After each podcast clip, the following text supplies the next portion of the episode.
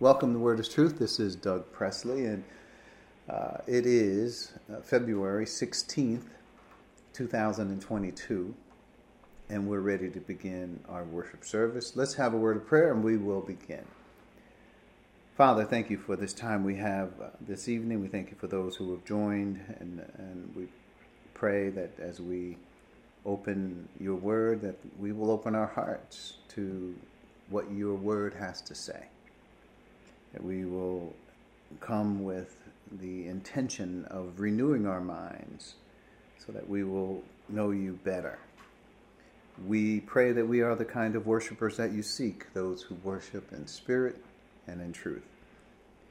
So, Father, we pray for traveling mercies for those of us who are traveling, in particular, Carol. We pray for those who are sick among us.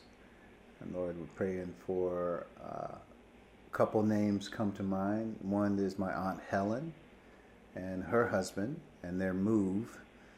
Uh, we also pray for Lenora, who is uh, um, Dave's daughter, praying for her as well.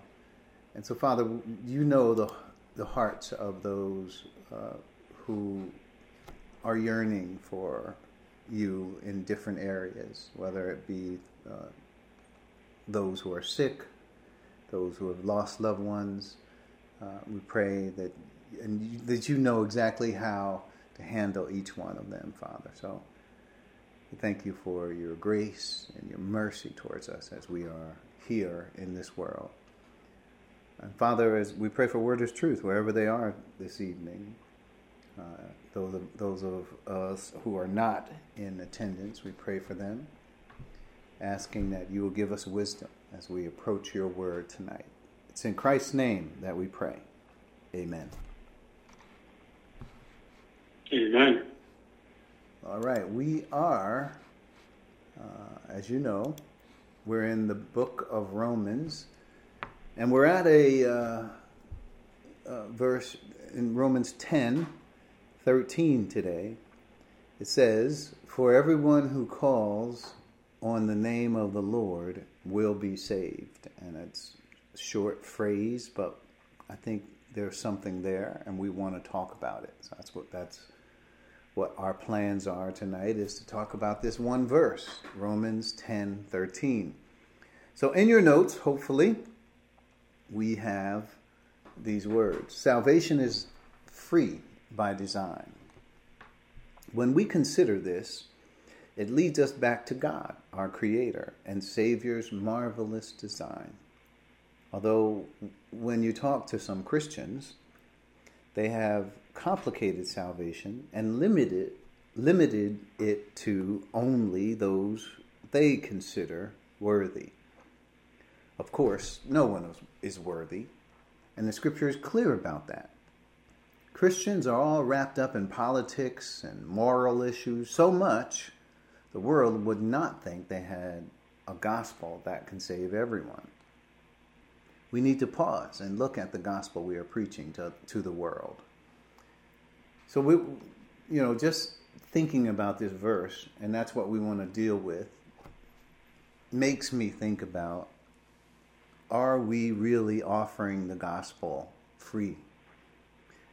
It is free. That's what the scripture says. That's what we are told.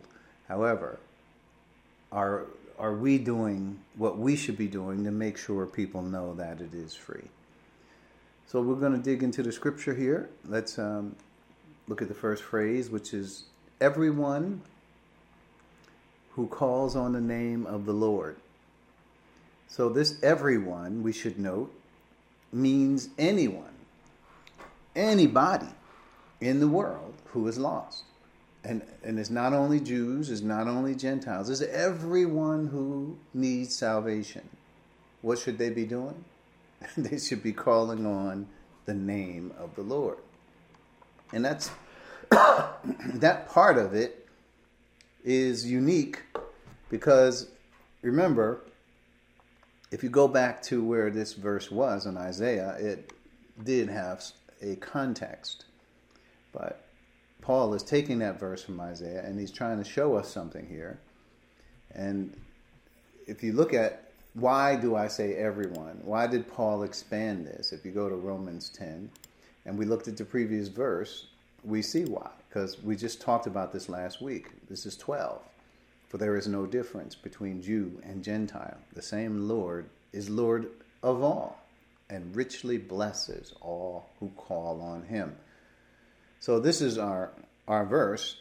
Paul quotes it from the Old Testament, for everyone who calls on the name of the Lord will be saved. So we know that in context, Paul is not only talking about Jews, even though he pulled it from a context that dealt specifically with Israel. So to note, point B, let's move in. Who are those in the world qualified for salvation by grace? Now, I'm taking a little bit of liberty here. Hopefully, you you know. Uh, generally, when we talk about salvation, we speak about it in terms of free grace, not of ourselves, a gift of God, not of works, lest any man should boast. Right. So we talk about all the things that people may try to do to gain or earn their salvation. Some people think, oh, salvation is by grace, but then you have to maintain it. Like if you don't do Christian things, what we consider Christian things, then you can't consider yourself saved. Certainly, you can't consider yourself saved if you're not doing Christian things. What does that mean? It means going to church, you know, giving, loving everybody, uh, you know, um, being gracious and kind to people, uh, telling people about Jesus, you know, telling them you love them, all kinds of stuff, right? People think. All right, these things are associated with being a Christian. But we're going to talk a little bit about it from a different point of view. And why I say different is because we don't normally approach it from this thing. I'm kind of turning it, uh, the coin over a bit. So so, yeah, we see that one side where people may be trying to earn God's favor, but we need to look at another side of it. So, I'm going to look at a series of verses. Uh, 1 Corinthians 6 is the first one. Uh, let's dig in. 1 Corinthians 6, let's start at verse 9. So, or do you not know that wrongdoers will not inherit the kingdom of God? Don't be deceived neither the sexually immoral, nor idolaters, nor adulterers, nor men who have sex with men, nor thieves, nor the greedy, nor drunkards, nor slanderers, nor swindlers will inherit the kingdom of God. Verse 11. And that is what some of you were. Stop right there for a minute. so, Paul he lists a lot of sins. Now, it is obviously, uh, let's put it, it's obvious to me that the sins that Paul lists here are not sins that would recommend them to God. These are sins that obviously you will find in the world. And you can go out and look, and you will find just these very things in the world. And if you look at the people who are doing these things, you might say, well, they're they're certainly not worthy. They're not worthy of salvation. Look at look at the things they're doing. Well, the question should be, what should we expect them to be doing? What conduct qualifies them for salvation? Is it that they're trying to get salvation? Then we say, oh no, that's bad. You you can't take a grace salvation by your works. Right? We're going to quickly point that out. However, when we look in the world and see people doing all these things, we think, oh my gosh, they're terrible. They're, you know, these these people are the worst. How can we even associate with them if if this is what they're doing? This is what they are: greedy, drunkards, thieves, right? All the swindlers. That is, those are the people that we are supposed to go witness to. Yes, yes, and that is what some of you were. So now, now that you, you know, none of it didn't say uh, that you did you cleaned yourself up or you don't do these things anymore. Or, but listen, salvation doesn't have anything to do with what you were. You could have been all of these things and all you had to do was believe in Christ, faith in his work, his the person of Christ and what he has done. It has nothing to do with what you were. What you were is often characterized by us as either you're really good person or less good person, less than that of a good person. I want you to stop right now and think of the worst person you can think of. Most of the time, we don't associate the fact that that person could be saved by in a moment of time by just believing in the Lord Jesus Christ. And you know that person that you're thinking about right now, the worst person you can think of. That is verse 11, and that is what some of you were. But you were washed, you were sanctified, you were justified in the name of the Lord Jesus Christ and by the Spirit of our God. Not by your works, not by your cleaning yourself up from all of these sins that we would consider nasty and dirty. None of that matters. So, who is qualified for salvation? If you look at it, and everyone.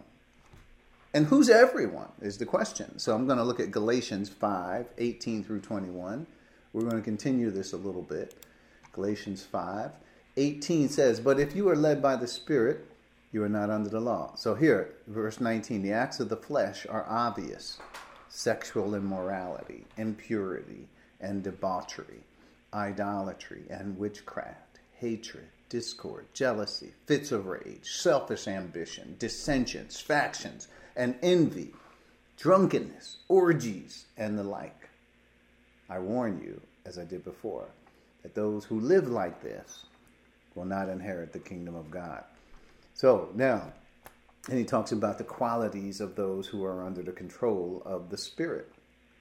Now, you know, just to note, unbelievers don't have the benefit of the control of the Spirit. They don't have that. So when we think about these this list of people and all these particular sins that are mentioned here, the question becomes, well, are we chiding them for being what they are? Are we saying this is bad? You shouldn't be this. You, be, you might have to clean yourself up before you're worthy of salvation. How do we see people like this? Do we see this as, well, they're a product of what Adam did? They, they develop sin natures. And yes, maybe some of them haven't sinned in the ways that we do or did, but they sinned their, they, they did it their way. They personalized their sin nature in the way that they wanted to. Can we say that that's a bad thing? No, it's just like anybody else in the world. And the fact that these people have sin natures, is it really on them that they sin? I think if you have a sin nature, what are you supposed to do? Sin.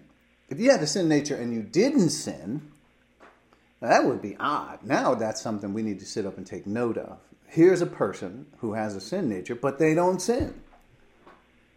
Now, I'm not just pointing these out because we're talking about who are the recipients of salvation. Who are the what what people are we looking for to be saved? Those who are morally pure, those who are upright in their living and their standard of living. Those are the people that we want to witness to? Or are these the people that are in the world? And these are the people that need the gospel. And we're not asking we're not going to these people and, and talking about their lifestyles and saying how, uh, you know, we wouldn't do these things and they ought not to be doing these things and all. We're not telling them that. You know what we're telling them? The gospel is free. We're telling them that God is not counting their sins against them. And just imagine for people in this category, that is huge. now, that's good news. To know that all those things we're not turning our nose up at them. We're not looking at them sideways when we see them doing some of these things they're involved in. We're telling them the good news. They qualify for salvation. What makes them qualify? Well, they're born lost. Not because of all these things they've done, it's because they've been born in Adam, spiritually dead, condemned with an old sin nature. That's why they're qualified for salvation by grace. And we know all of this. We, we should not be shocked at their particular sins. Let's keep going. Ephesians 4 17 through 20. Ephesians 4 17 through 20. So I tell you this and insist on it in the Lord that you must no longer live as Gentiles do in the futility of their thinking. So now, as believers, we do have standards. That is true. We, we certainly have standards as believers. God is telling us that if you grow in grace, that if you grow to the fullness and stature of Christ, that there will be rewards. God will reward everyone according to what he has done, whether they are slave or free, says Ephesians 6. so we should note that. It is true that if you can live according to Christian standards, if you can, God is saying, I will reward that. Now, reward is not salvation. Reward is not maintenance of salvation. Reward has nothing to do with a grace salvation, other than the fact that only those who have a grace salvation can earn rewards. That's it. That's all it has to do with a grace salvation. So, suppose a person doesn't live up to those standards. Just like the Corinthians here, they were still doing some of the same things they were doing. They were unbelievers. So Paul had to tell them don't behave in those ways. That's not. We do have a standard as Christian, as a Christian, but that standard has nothing to do with salvation, other than you need to be saved in order to uh, have the Spirit to control your life, so that you can produce works that God would accept and reward you for. So, yes, there's a standard. Yes, yes, there's a standard for the Christian life. I know people who, you know, they want me to say that. Don't sin. Don't go out there and be none of those things that we just mentioned, or I'm getting ready to mention some. Don't do that. And that's true. I'm saying that, but has nothing whatever to do with your eternal salvation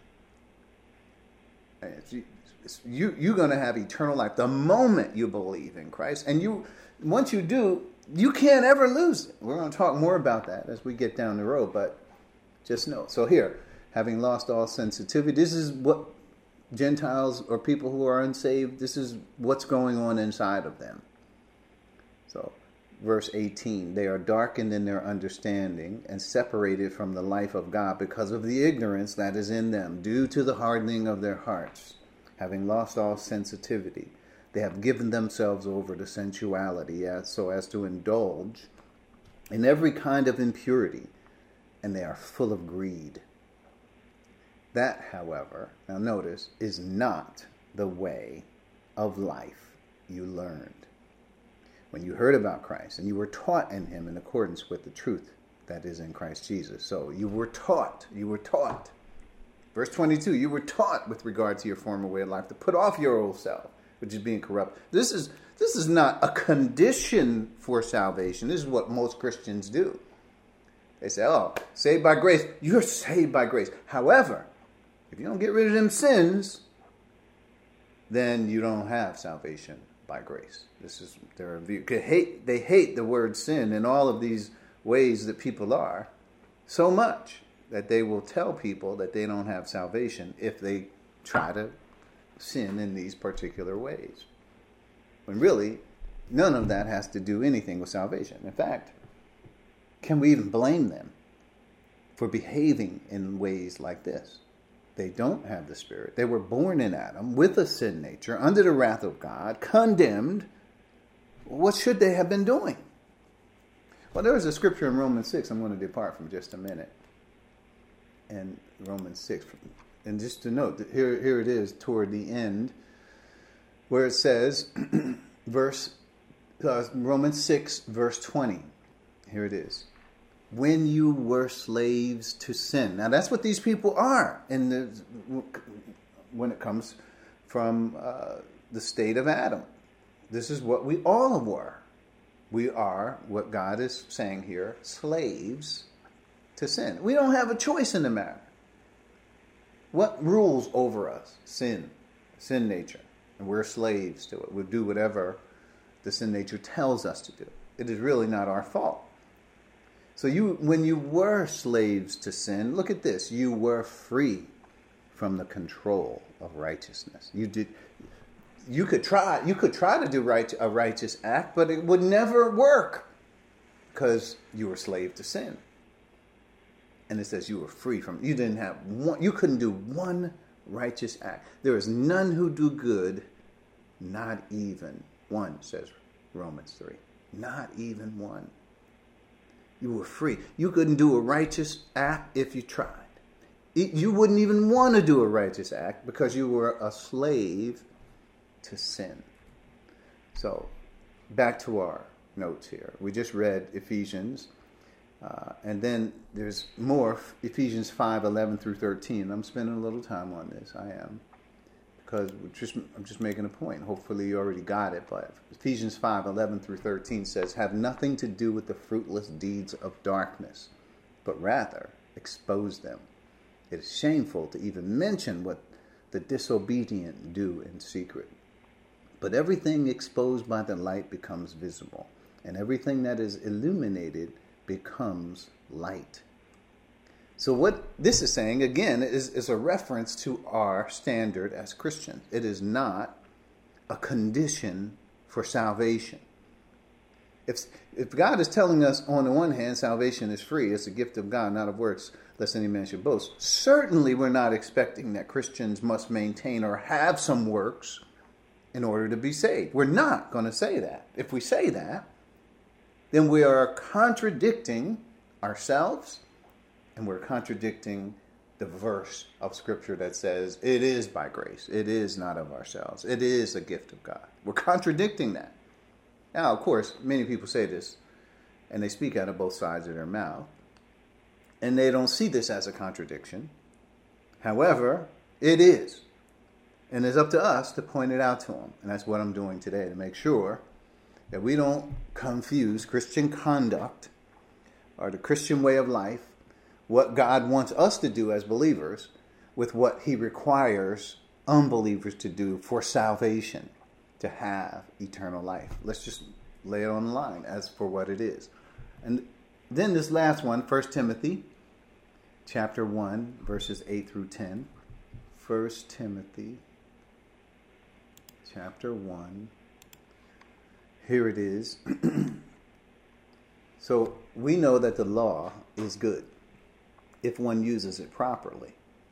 We also know that the law is not made for the righteous, but for lawbreakers and rebels, the ungodly and sinful, the unholy and irreligious, for those who kill their fathers or mothers, for murderers, for the sexually immoral, for those practicing homosexuality, for slave traders and liars and perjurers and whatever else is contrary to sound doctrine that conforms to the gospel concern, concerning the glory of the blessed God which he entrusted to me.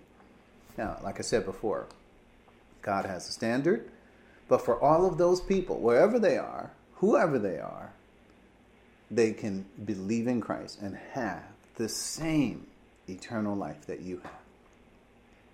It, it, can't be improved on because you didn't do some of these things. It can't be improved on because you you omitted. You know, you, you could look on this list and say, "Well, I was never one of those things." Uh, your salvation is exactly the same that all of these people and all of these particular sins. And some of these sins are you. I bet. Some of these sins are me. And even if it's not me, the sin nature that I got from Adam is certainly capable of, of it. it is certainly capable. Even if I haven't done it, my sin nature is capable of doing it. So it's not, listen, we're not better than these people. We came from the same place as these people. That's what it says. It says, As for you, you were dead in your transgressions and sins, and when in which you used to live, when you followed the ways of this world and the ruler uh, who, but the, of the air, who, all of that, all of us were by nature, it says, objects of wrath. So don't look at our, yourself and say, hmm, I'm, I'm better than this. I never would even think of doing some of these things. Don't, don't say that. That would be wrong to say. Because then we're going to look down on these people when it comes to giving them the grace salvation, which is free, doesn't cost. It has nothing to do with their sins, their behavior. And what do we say? God is he has imputed all of their sins to Christ, and he is not counting their sins against them. Now, in all of us, I'm telling you, there's some self righteousness when we begin to uh, shed some of these things, like the Corinthians needed to do. They needed to shed some of these things once they got to be believers. There was a standard of conduct that God does expect from us. And they began to shed some of these sins. And, you know, as a result, they developed a bit of self righteousness. They started looking around at others. Well, well, well I not, I'm not that anymore. And I'm, I see so and so over there still is that. Wow, I'm better than that person. This is how people compare themselves with themselves, with others like them. So let's keep going because we've got a lot of ground to cover. Point number C in our notes where did we come from? I just quoted Ephesians 2 1 through 3. I just quoted it. That's where we all came from. Not some of us. Paul even includes himself there. All of us were in those verses. Dead. That's where God found us. He didn't see any worthiness, He didn't see any goodness or standards that we had of morality that we could say, oh, well, we're moral, you know. We, we, we, we do practice morality, you know. And this is what uh, Christians today don't give people the opportunity to work it out with God and the Spirit of truth. It, once a person's saved, they become the Spirit of truth and they tell people what they need to be doing. Instead, they should let God deal with each believer because He will. He will deal with each believer. Should they learn about what the conduct is? Yes that we do have a, a conduct that is um, certainly God has standards, even when it comes to morality. He certainly does. But that's for believers. He doesn't expect unbelievers to maintain some sort of standard of morality. And if he did, that means he would respect something in their sin nature because that's how they operate. Point D we, we must make sure we do not limit the gospel to only those we think are worthy. That, that, that's, that's how we have to make sure. Because we have a free gospel, and who should get it? Just like the verse says, everyone who calls on the name of the Lord will be saved. Every single person. There is not any case, there are no exceptions. There's no case where a person does call on the name of the Lord and they will still be lost. The Bible says everyone. That means anybody. And and who are these people? We just saw what we were in Adam. All of that. We were all of that in Adam. Point E. What must they do? Right? And, and and this is the point. Call on the name of the Lord. Now this is what it says in our verse, which is different from believe on the Lord Jesus Christ or the Lord Jesus and you will be saved, you and your household. So even when we say call on the name of the Lord, that is a result, just like all the other verses were, it is a result that is emphasized in order for us to be saved. Well, a person needs to understand the gospel. And then once they understand the gospel, then they're going to call on the name of the Lord, as it is said in this verse. Paul has taken this verse from Isaiah 28 16 to help us un, uh, understand how Israel would have something familiar so that they can pin the gospel to as well. Call on the name of the Lord. So, but you could hear it different ways, like Romans 10 9 and 10. Right? If you confess with your mouth and believe in your heart that Jesus, the Lord Jesus was raised from the dead, and, and then it goes on in 10 and talks with the heart man believes and is saved, and with the mouth confession is made, with the result uh, the, the fact that they have salvation. Is that the gospel? No. The, those are results of hearing a person who has heard the gospel and their response to it. But there is no magic. The Holy Spirit has to take each person and bring them to the place where they understand the issues of the gospel. Even when we give somebody the gospel, we think, well, I've told them, I told them the gospel. Well, what have you done? One man plants, another man waters. Right? We, we don't, even though we might tell that person what the scripture says, it doesn't mean that now, because I said that, they're on the hook. God is in control. God, the Holy Spirit, will evaluate that person and where they are, and He will lead them step by step to the place where they can believe in Christ. Right? That's that's how it works. And when it happens, it is not up to us. Wow, we've really done something. You know, it gets me where ministers are uh, trying to tell people how many uh, people they baptize. Well, we've baptized X amount of people. You know, we baptize X amount of people. Salvation only happens when God the Holy Spirit works with the person's soul and brings them to the point of salvation. Then the person has a response. And the person believes, and that is how salvation happens. That's the moment of salvation.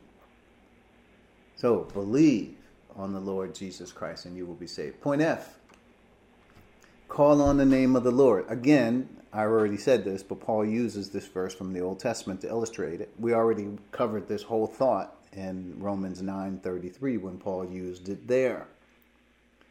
But it was more crisis evangelism for the Jew.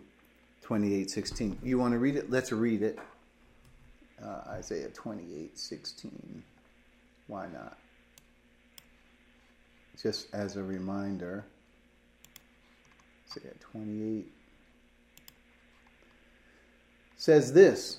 and we've used this passage because Paul also refers to this passage when it comes to tongues, right? That are found in when he's explaining what tongues are for in 1 Corinthians chapter 14. So, uh, verse 16 So this is what the sovereign Lord says See, I lay a stone in Zion, a tested stone, a precious cornerstone, for a sure foundation. The one who relies on it will never be stricken with panic.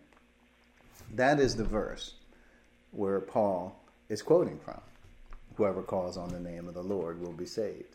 Now, that, understanding that verse, um, it, it, it, should help people understand, but it is from a Jewish con- construct, right? A context.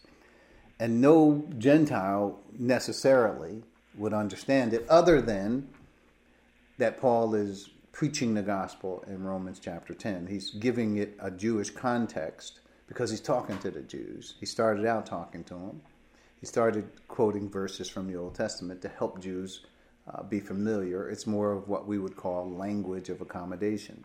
But that is where he's pulling from in this verse. What is he trying to tell? Is it only the Jews? No, it's for Jews and Gentiles. It's for everyone.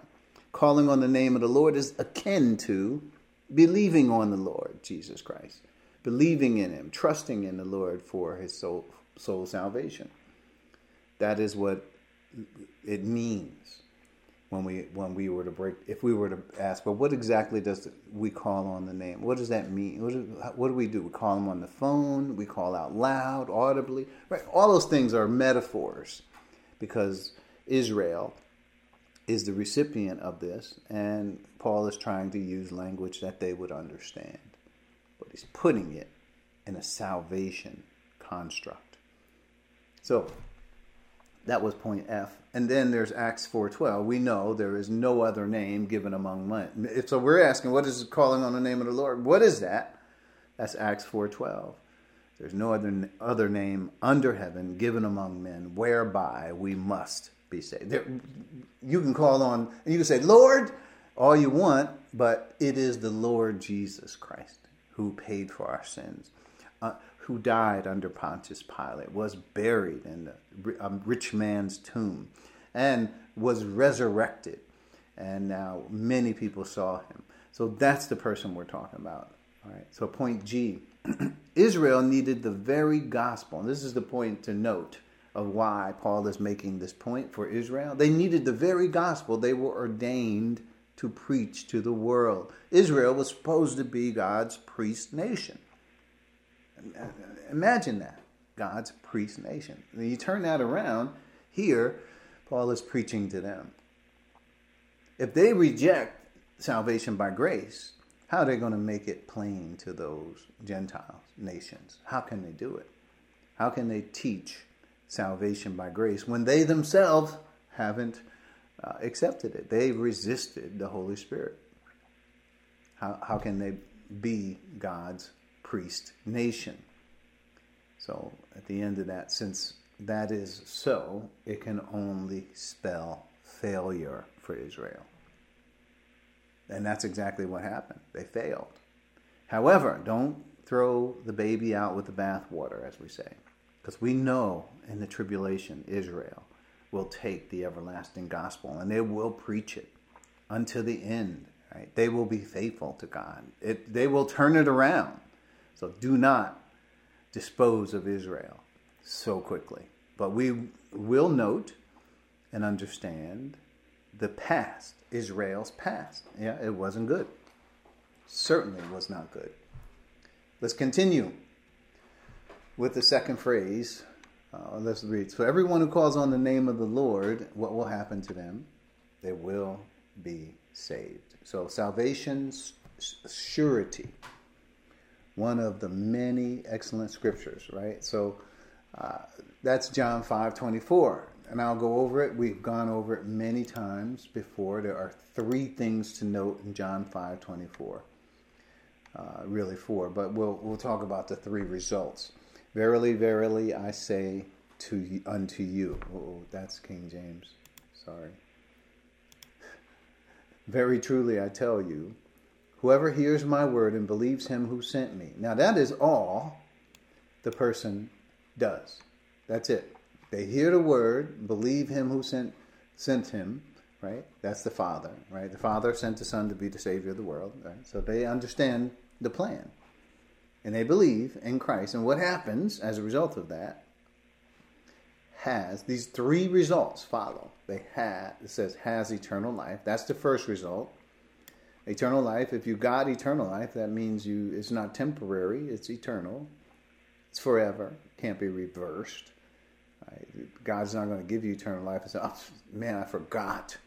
I didn't realize you were going to do that. I didn't know that was what was going to happen. When I gave you eternal life, when I justified you, when I pronounced you saved, I didn't know all of that. No, that's ridiculous. That's something man came up with, and it does not uh, at all agree with what the word teaches.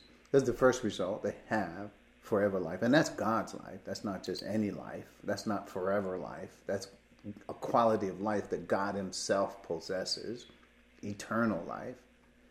That's one. And will not be judged. That's the word krino in the Greek. And that means we will never be condemned. That's the same word as translated condemned.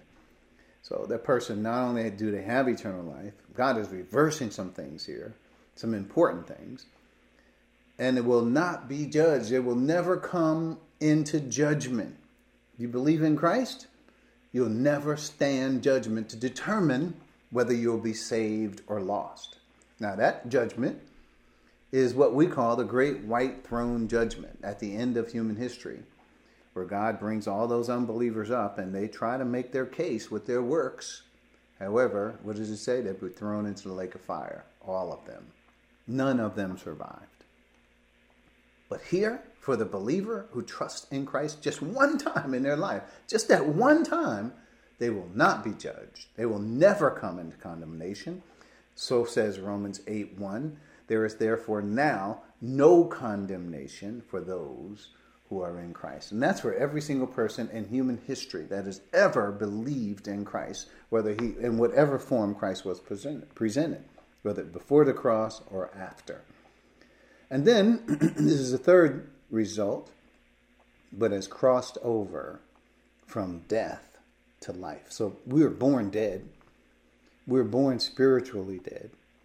The moment you believe in Christ, you weren't physically dead, you were spiritually dead. If you believed, then that's what you did because you were alive. You, dead people can't believe, and not physically dead people. They can't even do anything with their human bodies anymore. It's over for them. This is so. What are we talking about here? Spiritual death is reversed. Spiritual death is reversed. We have crossed over from death to life. Now that's to me three things, and there are more things that happen for the person who believes in Christ. But this verse has three of those things that are solid, I would say, in terms of our understanding. Let's continue.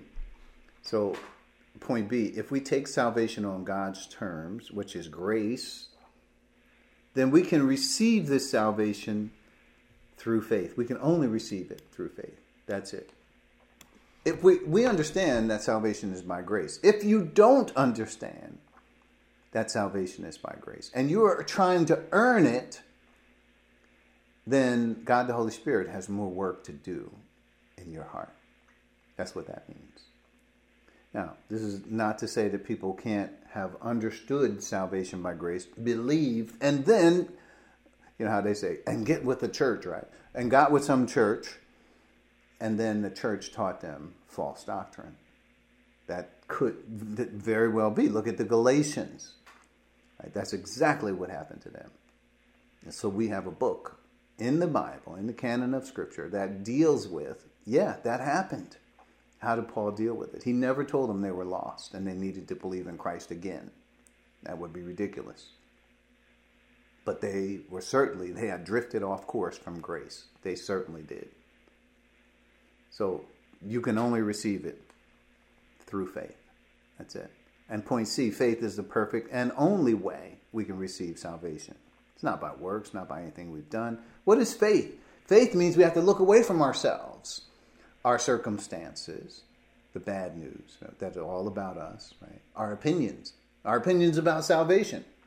Look away from all of that and look to Lord Jesus Christ. Only Him Right? That's faith. Faith is trusting and relying on another for their faith.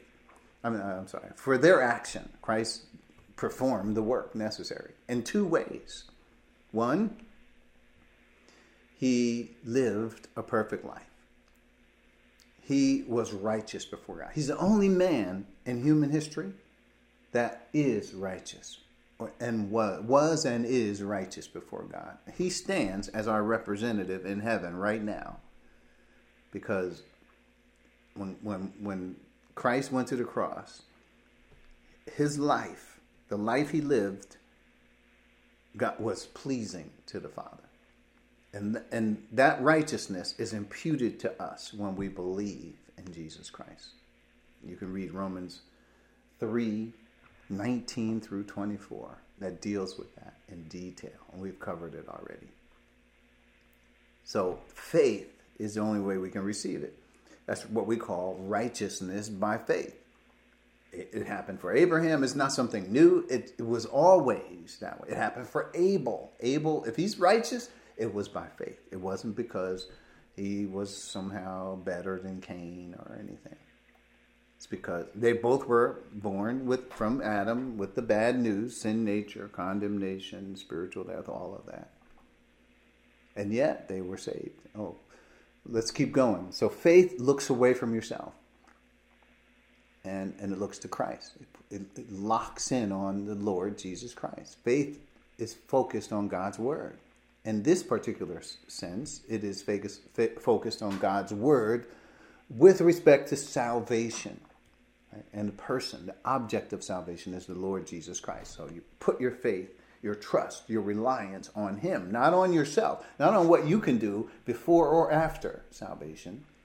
It is putting your complete trust for your soul salvation on Christ.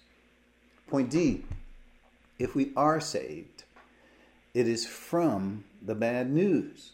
God resolves all the negatives we were born with, He will never reverse them Now, just think if we are saved, God has, re- just like we read in John 5 24, how God reversed all of those things for us that were negative.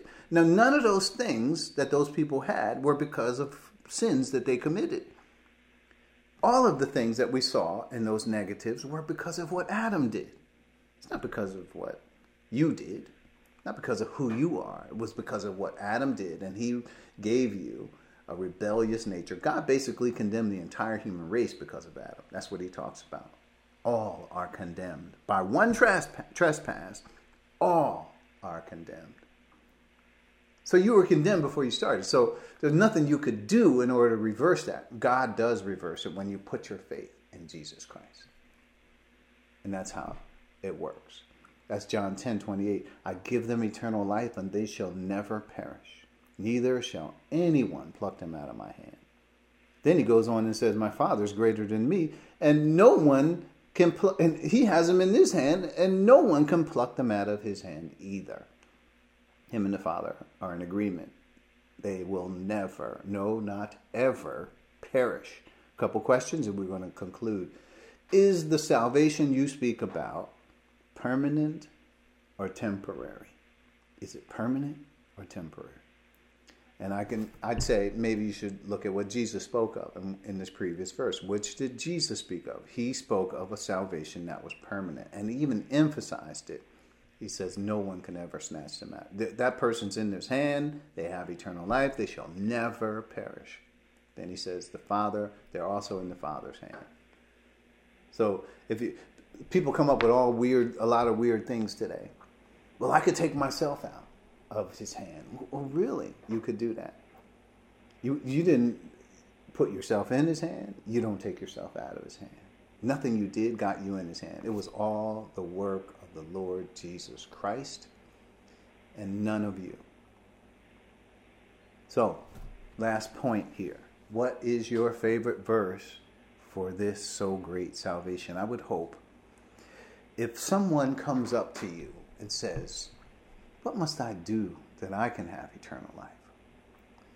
Let, us play this out in your head. What would you tell them? How would you let them know about this so great salvation? I mean, there's so many angles that you could come from the works, the righteousness angle, or it's the sin angle that we came from today a little bit, where we talked about what these people in the world may be doing when we see them, when we encounter them. Yeah, they're involved in all these things, but that doesn't make them bad. It just makes them qualified for salvation. That's what it makes them. We shouldn't turn our nose up at them because we wouldn't have done those sins or we our sin we didn't sin in those ways. It doesn't matter. It doesn't matter. What do they need? The gospel. That's what they need. That's what saves. All right, so so play it out in your head. What is your favorite verse? How do you tell somebody the gospel? You know what? If you don't know it, if you're at a loss for words, then grab a few words, use the scriptures that we covered or whatever one you want, and put together in your mind something that you can tell people when they ask you, What must I do be saved. How do I get saved? You got to let them know. And I can tell you, I, I gave you that John five twenty four. I love that verse. But what verse do you love? And we'll we're going to conclude the this uh, lesson on uh, Romans ten thirteen.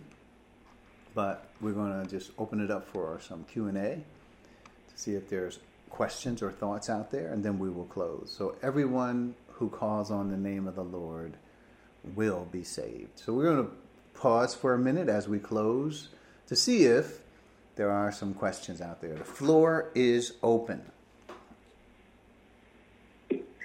Yeah, I, I had a thought when you was uh, you was uh, speaking in regards to salvation being free, and what came to my mind was when you think of the verse where it talks about uh, the law was given sin might increase because man could not keep the law. So salvation had to be free. When you think of the terms of the fact that, you know, man is always trying to keep the law and they just can't keep it. You know, and the Bible says that all have sinned and done short of the glory. Yes. Yes. So it just came to my to my thought when you was mentioning about salvation being free. I mean, how could it be any other way? Yeah. Well, yeah. When we're on this side of it, we can certainly understand it. However, I would say Christians make a, give us a bad name when they talk about salvation in terms of something you must maintain. They think, uh, well, if you're saved, then obviously you, you should be doing good works. Let me tell you what good works are. They, they got their nose in everything, right? So we got to let God, the Holy Spirit, He's the one who leads and guides us into all truth. Not give Him that opportunity to, to not only tell us about what salvation is, but all of the deep things of God. It is God the Holy Spirit's job. And that's internal work. But when you say that, you're absolutely right about the law, what was given. So that's Romans 5:20. The law was brought in so that the trespass might increase. It didn't say the law was brought in so that people would be more obedient. so so a good point to make. Think about that a lot of people think, well, the law came so that God would tell us to do His will, and we can do His will, and we'll be more right with God. No, that's the opposite. The law was brought in so that the trespass might increase. What does that mean? So that they would even see it. The people who are lawbreakers would see that they're lawbreakers. But where sin increased, grace increased all the more. So it doesn't matter how much sin there is, or, or that the law digs up or shows, God's grace will cover it more than enough.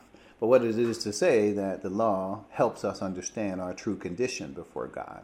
Just like in 2 Corinthians 3 and 7 and verse 9 as well, where it talks about the law as a minister of condemnation.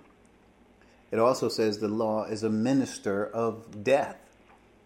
Uh, these are people who love the law won't use these verses. He says the ministry of condemnation. Oh, we're worshiping the ministry of condemnation. What does that say about us? What does that say about us worshiping the minister of death, the, the ministry of death? It, it, these are terms that people don't use, but it's right there in the scripture. It talks about how the law shows us our true condition, that we're dead before God, that we're condemned before God. The only way we're going to need, we're going to come to our need of salvation is we see that we need it, and that we reach out to the Lord Jesus Christ. I will pause, but thanks for that.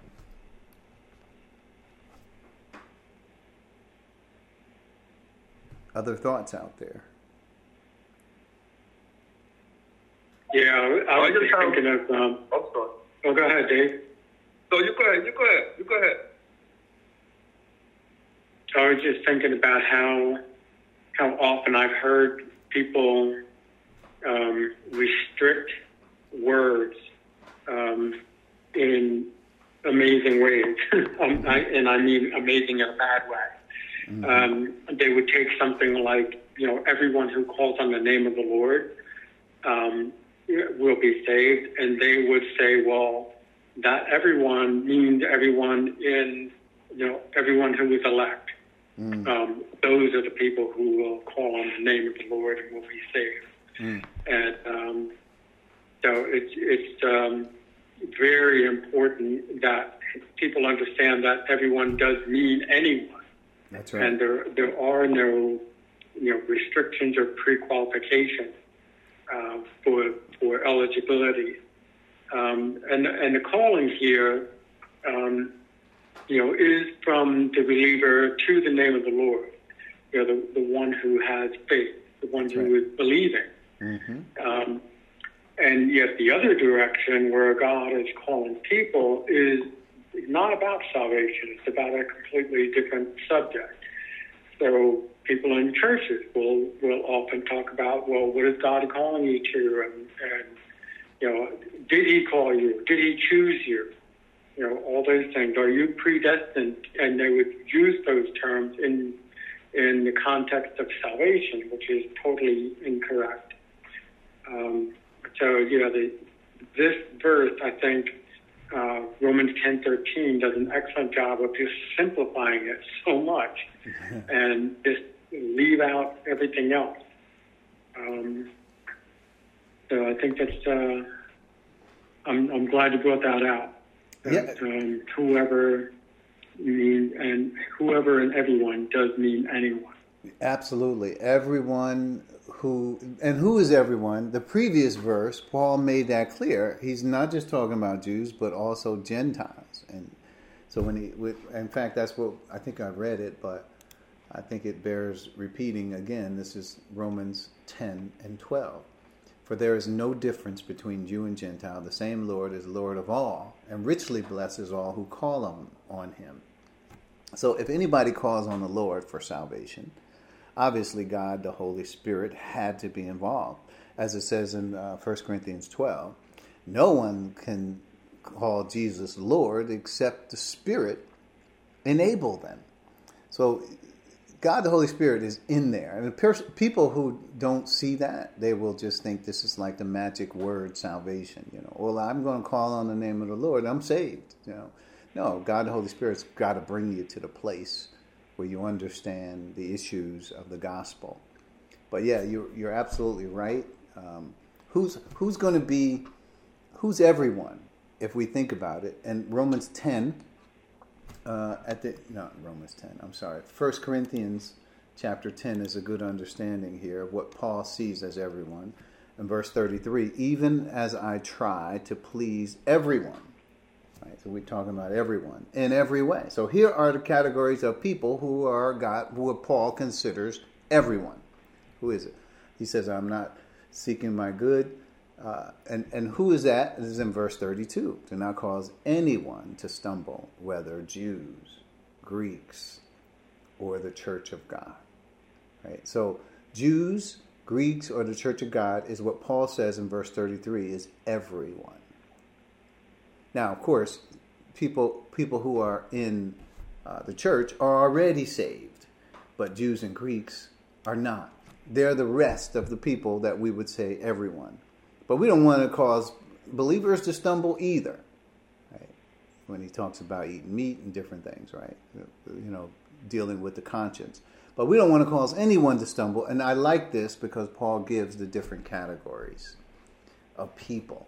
And I like verse 33 because he says everyone. Right? And, and in our verse in Romans, that's what we're dealing with. So everyone who calls on the name of the Lord. Well, who's everyone? Well, Jews and Gentiles. Right? The church is already saved, so we have already called on the name of the Lord. Yeah. But good, good observations as well. Thanks, Dwight.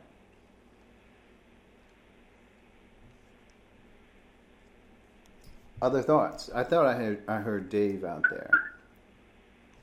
Yeah, I'm driving, but you got to excuse me, but you're all right. Just have a question or a thought, just, and just a thought. Um, the Word of God doesn't really say it or not.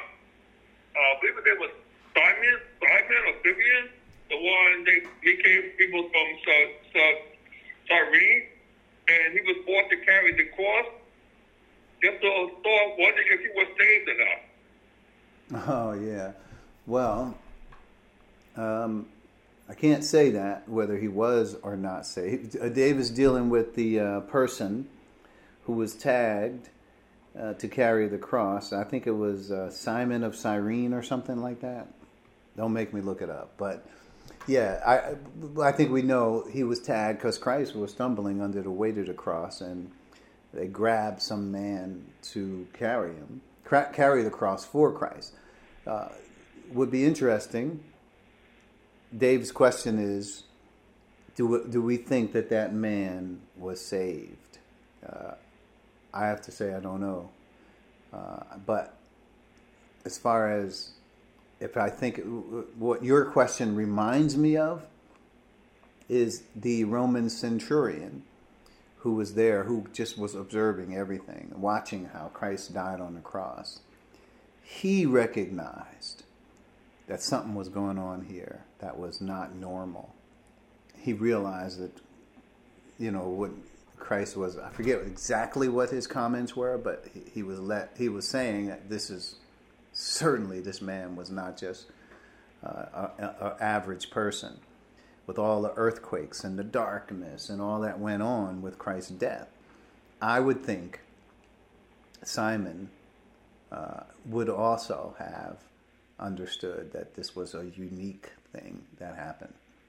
And you know, we we often uh, make the Gospels palatable for our consumption, which is to say, you know, when we read about the stories of Jesus, the miracles, the signs, and the wonders, we kind of like think of miracle signs and wonders in our day. We don't see the enormity of what actually happened. That, that, that Jesus was, he was doing things that were contrary to natural, uh, uh, the natural order of things. The miracles he was doing, the signs, the wonders, all these things were just unnatural. And he did them every day, which in his ministry. And this was uh, people followed him. They, they, sought him. They looked for him. I mean, it was, he had become so popular. He had to tell people in the beginning, yeah, uh, yeah, I healed you, but don't tell anybody what has happened here. Right? Go ahead your way. Because if he had people who, uh, it, as, as the scripture says, when it was noised abroad, I think that's King James, when people heard about it, it it got bigger and bigger and bigger. So no, so Dave, I don't actually have the answer to that. By the way, do you have an opinion about that?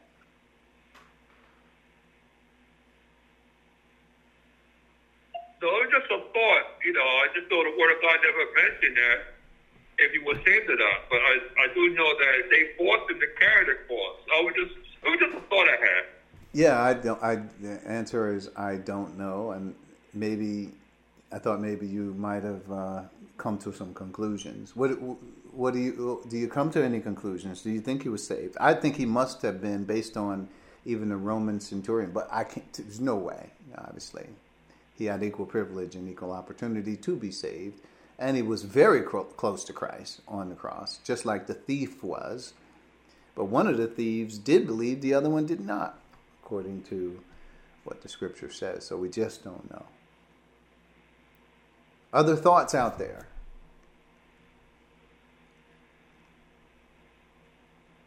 Uh, just one last closing thought, and that is, um, you know, sometimes when we've talked about, you've raised the question before, who do we give the gospel to?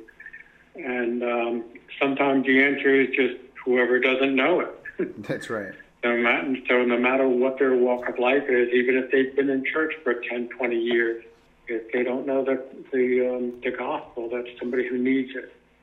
Absolutely, uh, that's a good thought. As we end with it, um, the people desperately need to hear the gospel of grace. I think what is touted uh, in many places among Christians is this gospel that is about morality or you must be moral to be saved, or you must be, you know, not be a homosexual, or some, or, or that you must not believe in the abortion uh, thing that's going on politically speaking. Uh, all these things are what people consider conditions for salvation, uh, which none of them are. More, even morality is not a condition for salvation. When I look at, and I'll just, this last scripture, I we can keep going on this, but Romans chapter 4, it's interesting. This is verses 4 and 5. Now to the one who works, wages are not credited as a gift, but as an obligation. See, so salvation by works is not, uh, God understands, it's not a gift that you're getting. It's an ob- if you work, you should be paid. That's clear. If you work, you should be paid. But salvation you can't work for. So it's not a gift. God understands that. Verse 5. However, to the one who does not work, but trusts God, who justifies who does who gets justified here? The ungodly here. The wicked those are the ones who gets who get justified, not the moral, the the clean one, the one who doesn't do anything wrong, who has figured out how to way to repent of all their sins. None of that. What hap- What position is the person in right before they're justified? Ungodly, says this verse. Wicked. God does that. Those are all those people we just we talked about earlier. And such We're some of us, right in that category. The wicked one. Well, what happens? Their faith, and we talked about what faith is, is credited as righteousness. Yeah. So thanks for for that thought as well. Other thoughts out there before we close?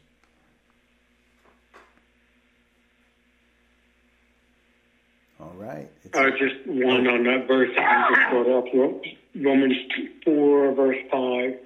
And the one who does not work but believes, it's, it's not an and. So it's mm-hmm. not to the one who works and believes. They are mutually exclusive. That's right. right. You, you can't you can't mix any amount of work with belief. So some people will say that, oh, well, Paul was only talking about works of the law um, you know, the, the Mosaic law. Uh, but you still have to do things to show that you have faith. Um, but Romans 4 5, I think, yeah. pretty much uh, destroys that argument um, because it, there is no work. That's right. Um, work is the opposite of believing. Yeah. Yeah. We could say, who are those who are saved? Well, it's the ones who did no work not the ones who are busy working, because the ones who are busy working were the Jews trying to keep the law, right? And, and it says, by the works of the law, no flesh, no person will be justified. You're, yeah, and you're, you're basically negating the gift. That's right. So imagine trying to give a gift to somebody, and the person is saying, "Oh, wait a minute! Before I receive that, let me show you that I'm a good person. Let me do something to make sure I earn it." Show you I'm worthy and, of the gift. I mean, yeah. you know, if it were me giving the gift, that would be kind of insulting. It's like, no, no, I don't, I don't want any work or anything. I'm giving you this gift. It's free. There's no, no charge. Yeah. No obligation. Yeah. Pr- pride prevents people uh, from accepting anything from anyone else. Uh, it is humbling to be able to receive a gift and yet people yep. have too much pride in order to do that. So it's just simply you come to God yep. and you believe, you trust, you look away from yourself. It is not about anything you have. It's looking at the person of Jesus Christ and what He has brought to the table. So yeah, Dwight, could you close us out with a word of prayer? Would you mind? Sure, no, I don't mind. Thank you. Uh, so let us pray. Dear Father in heaven, thank you for such a wonderful opportunity to look at your word and look at how amazing this gift is that you have given to us. You've done everything that needs to be done to make this gift possible. And for us, the only qualification is to believe. The only thing to, the only thing that we can offer is to believe believe in our hearts, to call upon the name of the Lord, and we will be saved. No work can be done, and this is for anybody. And um, you know, anybody born of Adam mm-hmm. is, is is qualified. Um, so if, if, anybody needs the gospel, I hope they hear this message and realize um, that it is scripturally based. Um, that salvation is by grace, and grace is free, and it is also permanent. Absolutely. Um, thank you for those who are on this call, and I pray for the safety of uh, those traveling. Um, and I also pray for the health and well-being of everybody that we are in contact with. In Jesus' name, amen. Amen. And thank you so much. Amen. Amen.